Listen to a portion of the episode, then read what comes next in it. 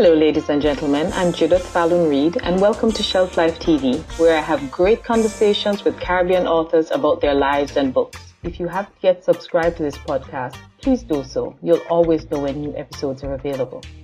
The video of this episode is available also on my YouTube channel. Please subscribe to my YouTube channel and check out my website at jfalloonreid.com. Also, check out my other podcasts on your favorite podcast platform. Now it's time to share what's on my shelf. Welcome to Shelf Life. Today we have with us a super talented author. Her name is Melanie Schwapp. Her first novel, Dew Angels, was a bestseller and it's recently got picked up by a publishing house. Today, we're going to talk about her latest work, Lest We Find Gold. She's very talented in many areas of life. She's also a brilliant landscaper and just a woman who really loves life and loves people and likes to share that love around. So let's enjoy Shelf Life with Melanie Schwapp.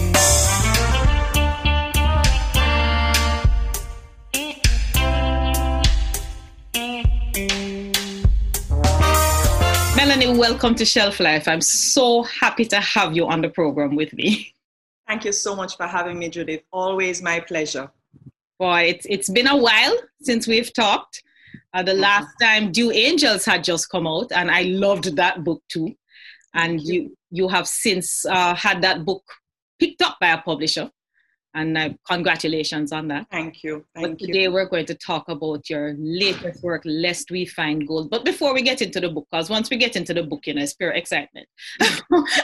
I'd like my viewers to learn a little bit about who Melanie Schwapp is, because you are a brilliant author, but you're also a landscaper, if I remember correctly. Small garden landscaper, yes, yes, yes. I think it all comes from my need to fix things and make things make things happy I think that, um, yeah, I, I do small garden landscaping. I also did interiors. But with all that's happening now with this virus, I've not really been doing much of interiors, staying out of people's homes. Mm-hmm. So, yes, doing my small garden landscaping, it brings me so much pleasure. I grew up in Montego Bay on my grandparents' farm. When I say grew up on a farm, we'd go there. My whole, all of my cousins will go there for summer holidays.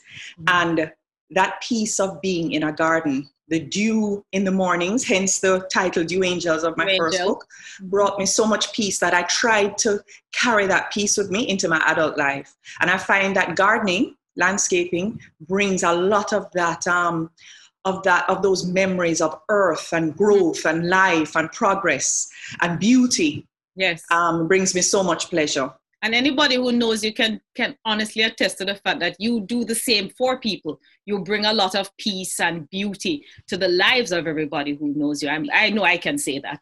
And Thank i'm you. very sure that almost anybody can say that because you grew up just down the road from me. Yes yes yes yes that's right. You grew up little, little yes yes, and, and, and those days and those days in Unity Hall, we spent all of our summers in the gully. You remember that yes, gully yes, Unity I Hall? remember that gully. I remember trying yes. to get my brother out of that gully. Yes, yes, because yes, those were good the days. Those good were the days. days. But you know, as crazy as it seems, these are the good going to be the good days of our children, eh?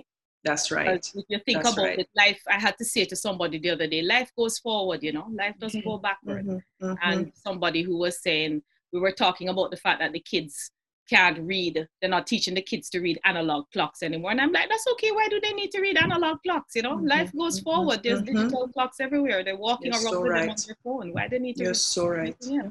So life moves forward, but life is going to move forward right now because we have to talk about this book. This book. I read it, I inhaled it, and I'm one of those people who inhale books, and I love Caribbean books.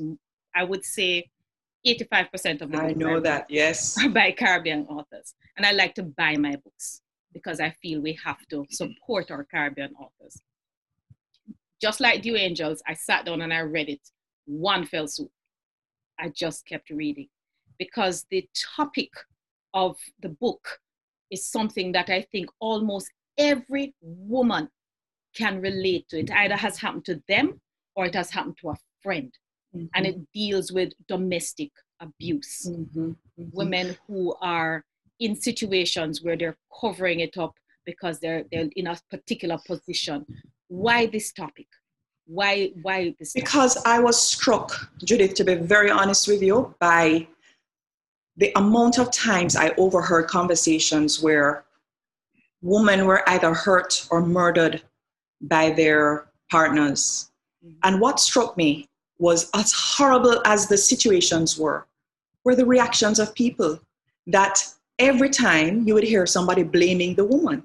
Victim, victim, victim shaming. And whether it was the abuse or the, the loss of life, nobody took the time to try and understand the woman's perspective because half of the time it was why she stay in a relationship. Yeah. If she did, I get beaten. Yes. Or you, you understand? So I said to I, I started to think about it and say, even with Dew Angels, a lot of people were their questions were the same. Why would the mother have stayed? Remember, remember Nola's mother had stayed in a very abusive relationship. And, and, and also, also, you had also touched on the brown skin, dark skin in that. Yes, yes. Also a, a, a type of of eh, abuse. It's an emotional abuse. Abuse. So, so, so the questions from Dew Angels were they wanted to hear more about the mother's perspective about her life and why she stayed. So, even though Lest We Find Gold was a different type of writing and a different topic, it almost was an extension of Dew Angels. see that. Because I wanted to explore why would a woman stay? Why would a woman have put up with abuse? A beautiful woman, educated.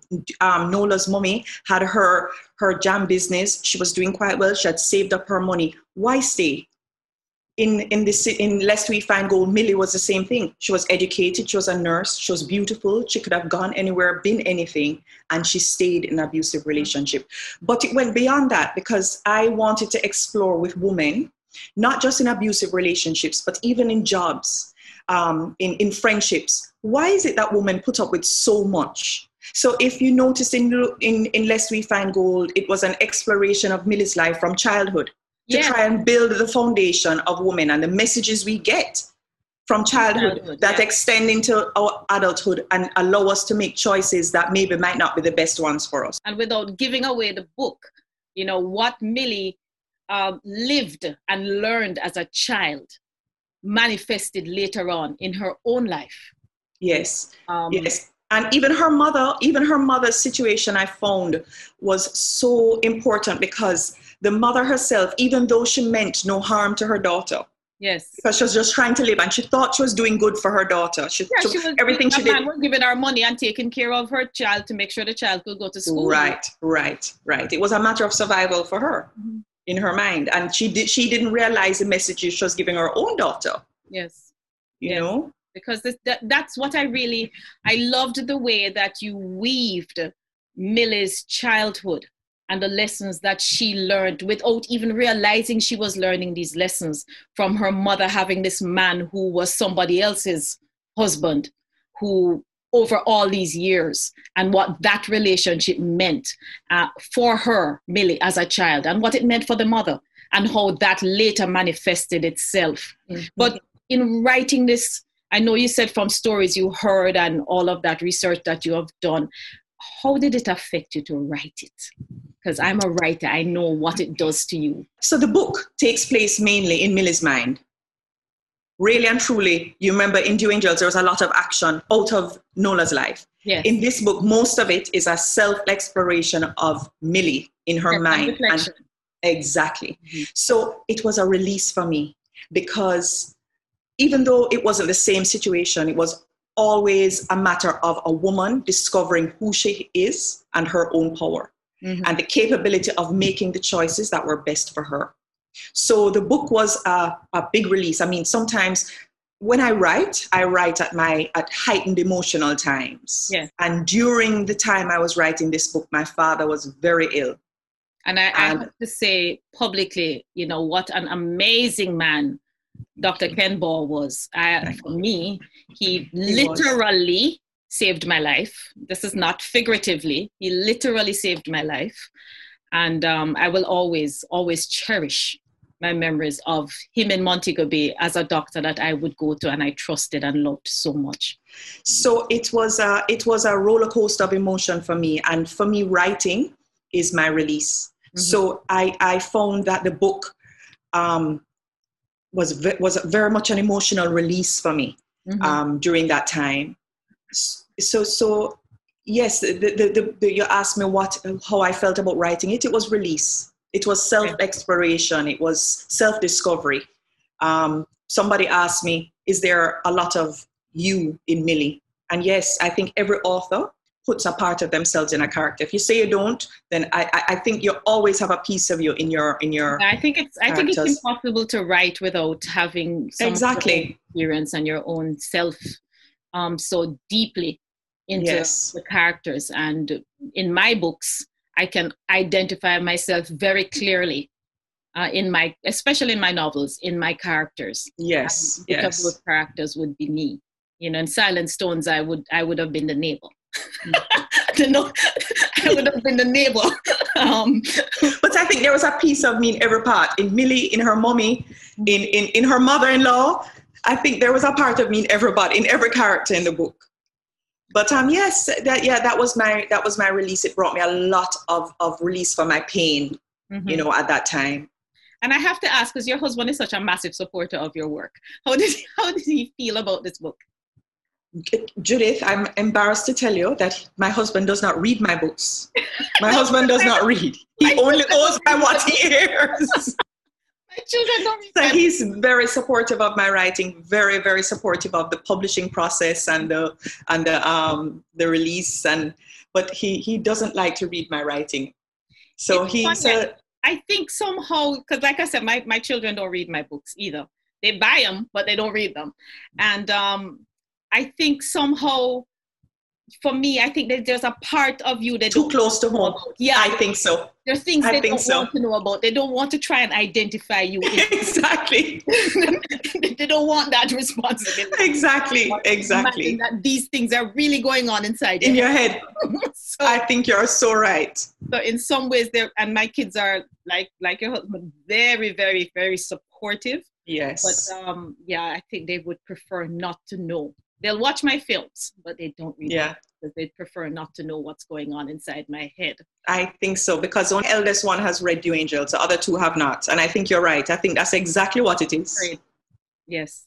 So while we're on the topic of Dew Angels, let us go back to Dew Angels for just a second, because if if my readers and watchers have not um, actually read Dew Angels, let's talk about that just for a little bit, mm-hmm. because you touch on a topic that is still in 2020 uh, something that is very relevant that was relevant BC. That's now my thing before COVID. BC for me means before mm. COVID, which is the the fair skin, dark skin issue in Jamaica and how mm-hmm. people are treated differently because in Dew Angels, the children were treated differently because mm-hmm. of the color of their skin. Yeah. Yeah. So, you know, let's touch on that a little bit and how that uh, made Nola's life different. And do we, I think we still see uh, some of that happening. Oh, yes. Oh, yes. Oh, yes. And when I published Dew Angels, it caused a lot of anger in imagine. a lot of the book clubs I went to because people were offended that something that has been hidden so long in our society was brought to the forefront. Yes. People don't like to admit it and talk about it, like but it's racism, very much yeah. alive and well in Jamaica.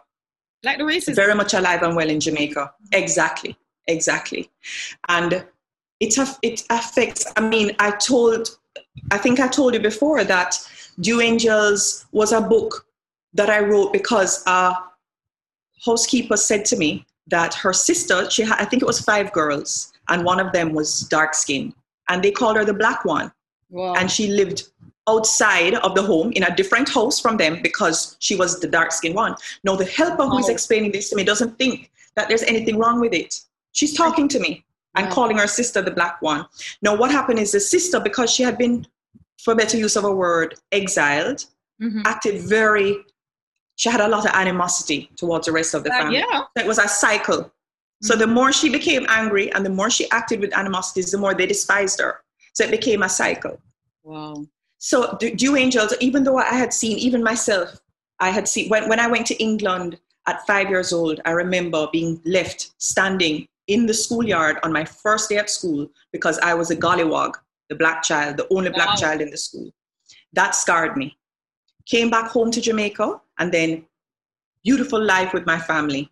Went to, went to South Carolina at 17 Ooh. to attend university. And again, racism. So when I came home after college, my eyes were open to it. Things I had never seen before or noticed. I started to notice in my own country the difference in treatment of people who were darker skinned than light skinned. And we can't deny it. If you talk to the older generation, they will tell you back in the day, the darker skinned people were not allowed to work in the bank. Oh, that's not back in the day. That is in my day.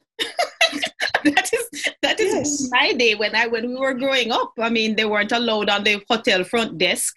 Um, there weren't cashiers in the bank. A lot of things. I mean, a lot has changed. I'm very thrilled to say, you know, that we have definitely come a long way. We have some more way to go, but we've come a long way. And I think a lot of the bleaching epidemic is still because oh, yes. we still have a long way to go. Of Even course. though we've come a long way, we still have a long way to go. And I think Of that course. long way that we have to go also has to do with our language. I, I insist on calling it a language, even though I've been corrected a million times by academics that it is a dialect. But to me, Patois is a language. It has to do with our language. It has to do with so many things around our Mhm. culture. Mhm, You know, mhm. um, I think is very, very important how we look at it and how we see it. And I'm I'm thrilled that you were brave enough to actually approach these subjects Mhm. and to deal with them in these books. Now, you have one other thing I need you to do for me before we even begin to think of ending this thing. I'd like you to read a passage from Lest We Find Gold. Oh, sure. So Let me get my ahead and glass. Eyes. Get- the glasses, my dear. You know how it Yes. the stage. I won't say age, I just say stage. The glasses have to come into being. So this is chapter 15 in the middle of Lest We Find Gold. And this is Millie speaking. I've tried to remember the first time Monty hit me. I cannot. I'm not able to put the memories into the proper order to know which was the first time. Maybe it was the euphoria of my new marriage, of walking on the cloud of glory that comes with marrying a man as beautiful as the sunset. He chose me. It clouds my memory. You would think a wife would remember such a detail. The first time her husband raised the hand that he'd used to place a ring on her finger and struck her. I remember the shock that brought the tears. I used to cry when he hit me. I remember moments. I remember the details of the moments the standing one minute, the being flat on the ground the next. There was always confusion for the first few seconds afterwards. There was white light. Sometimes the light was just blue dots that brought the taste of chemicals onto my tongue. Maybe the memory disappeared in that light. I don't know. I only know that my brain would take a while to clear and then the pain would creep in. The light would clear and then there was the gold. The pain would creep in, the electric shock in my jaw, the pounding in my thigh, the taste of chocolate, the spice of bay rum against my cheek. I remember the sneakers, the work loafers, the shiny dressy lace ups. I remember how they looked from underneath, marred with the dirt of the world, pebbles in the grid, into my thigh, into my hip. I remember the arrow of Monty's chest, the navel disappearing into the crease of his belly as he bent over me. Millie, you okay? Millie, I'm sorry. I love you so much. Millie, why you have to make me so angry? Millie, don't try. Don't cry. Try walk. Let me carry you. Millie, another migraine. Millie, you blacked out. I blacked out. I cannot remember the first time my husband hit me. You would think a wife would remember such a thing. I remember the time mommy got punched by the thief. She was angry when I screamed. She left me to cry when we got home. She gargled the blood out. I remember the look on her face. I was a child. I thought she looked unmoved. I now know she wasn't. She was expectant. There was no shock on my mother's face when a man took all he wanted from her, then punched her in the face and disappeared. I felt so stupid to have been so angry when all she'd done was made the choice of one pain over another. I felt so stupid to have been ashamed of a knocking headboard as I lay dizzy on my bedroom floor. I felt so stupid when I realized that my mother's only crime was that she'd handpicked her pain with her eyes wide open. I dove blindly into mine because I hadn't heeded the rules. I felt so stupid when I sit on our veranda in the daylight, high above the Mona house, and see that without the twinkling lights, the clouds clot like curdled milk, and the view below is just a grid of scratched roofs and hacked roads. Wow. Ooh, emotions, emotions, emotions. I, I, I can think of so many women, so many women who have gone through that and who could be empowered. But what, are, what is your ultimate wish for your book? That, what do you hope that this book will do for the people who read it? I hope that people understand that a woman trapped in a, in a situation is not just a matter of one day getting up and walking out. I hope people are a little more empathetic and sympathetic and empowering to women and young girls who are trapped in abusive situations. Not everything you see on the outside matches what's happening on the inside. And people need to understand that people struggle. People struggle to leave relationships. Um, there are a lot of helplines out there that it, it's, it's not a matter of picking up the phone and calling. It's for a woman to understand that what she is in is wrong, for her growth to reach a stage where she can empower herself to make that call or ask for help. So I, I, I wish that when women are in situations where they're hurt, people would stop judging. It. It doesn't help the narrative at all to the women who are still trapped in the situation. A lot of it has to do with shame because there because there's so much victim shaming. A lot of women don't want to speak up and, and there's a lot of guilt.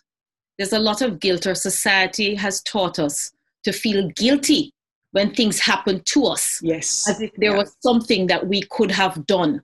Exactly. different you exactly. if we if we didn't upset him if we never if the dinner wasn't cold if we didn't come in too late you know as women it's and it's it's layers. It happens over time. So to, to, to, to, to, to, to wrench yourself from those layers becomes really hard because it's uh, it doesn't just happen one minute. It's a series of events that wedges people into these situations. To get out is not as easy as just getting up and walking. I would I would hope that it empowers a woman in the situations to, to realize that they're not alone. It is never their fault, and that it's a matter of reaching for help when you need it. Yeah, I mean, I actually had a big argument with a pastor once because he actually, from his pulpit, preached the Sunday morning and it was talking about the way women dress, you know, being a factor in. That's my pet peeve.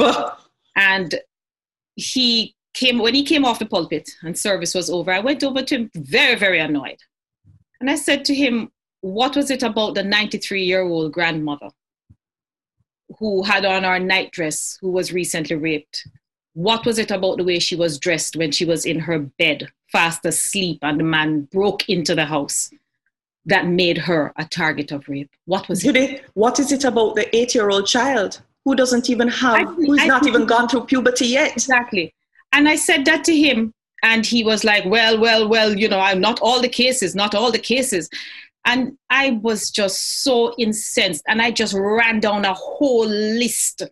And I said, You tell me what it was about these things that made this person get raped, what it is that they did. And so I really um I get very incensed, very angry, very annoyed, and very upset with victim shaming, whether it is women or men. You know, victims are victims. And I, I applaud a book like Lest We Find Gold because it is such a good novel. It is such a good story. It's not just about the abuse, it's a good story, you know, from start to finish. And it's a story of what we will do to keep that gold when we find that gold. Yes, that's you know? right. And know that the gold is within. Yes. Always within. And to yeah, and to get to that place where yeah. we realize that the gold is not the house and the car and all those things, but the gold is actually within us. Boy, Melanie, as always, an absolute pleasure talking to you. Thank, Thank you. you for stopping by Shelf Life. I look forward to the next book. yes, yes, I've been trying. I've been trying my best to write during this COVID lockdown to see if that would give some release. But I, I figure after everything is over, maybe that's when I'll have the flow of creativity. Right yeah, now, of course, it. It's not something you can. Yeah, when yeah. it comes, it comes. Yes. But yes. thank you so much, and thank you. Safe. Thank you, and you keep safe too, please. Well, Thanks for having me. Thank you, Melanie. You too, honey. Bye. Well, there you have it. We've come to the end of another shelf life. Thank you for joining me. I'll see you again next week, same place, same time, to see what else is on the shelf. And in the meantime, remember, check out my website, jfalloonreid.com, and share this program with your friends. Walk good. See you next week.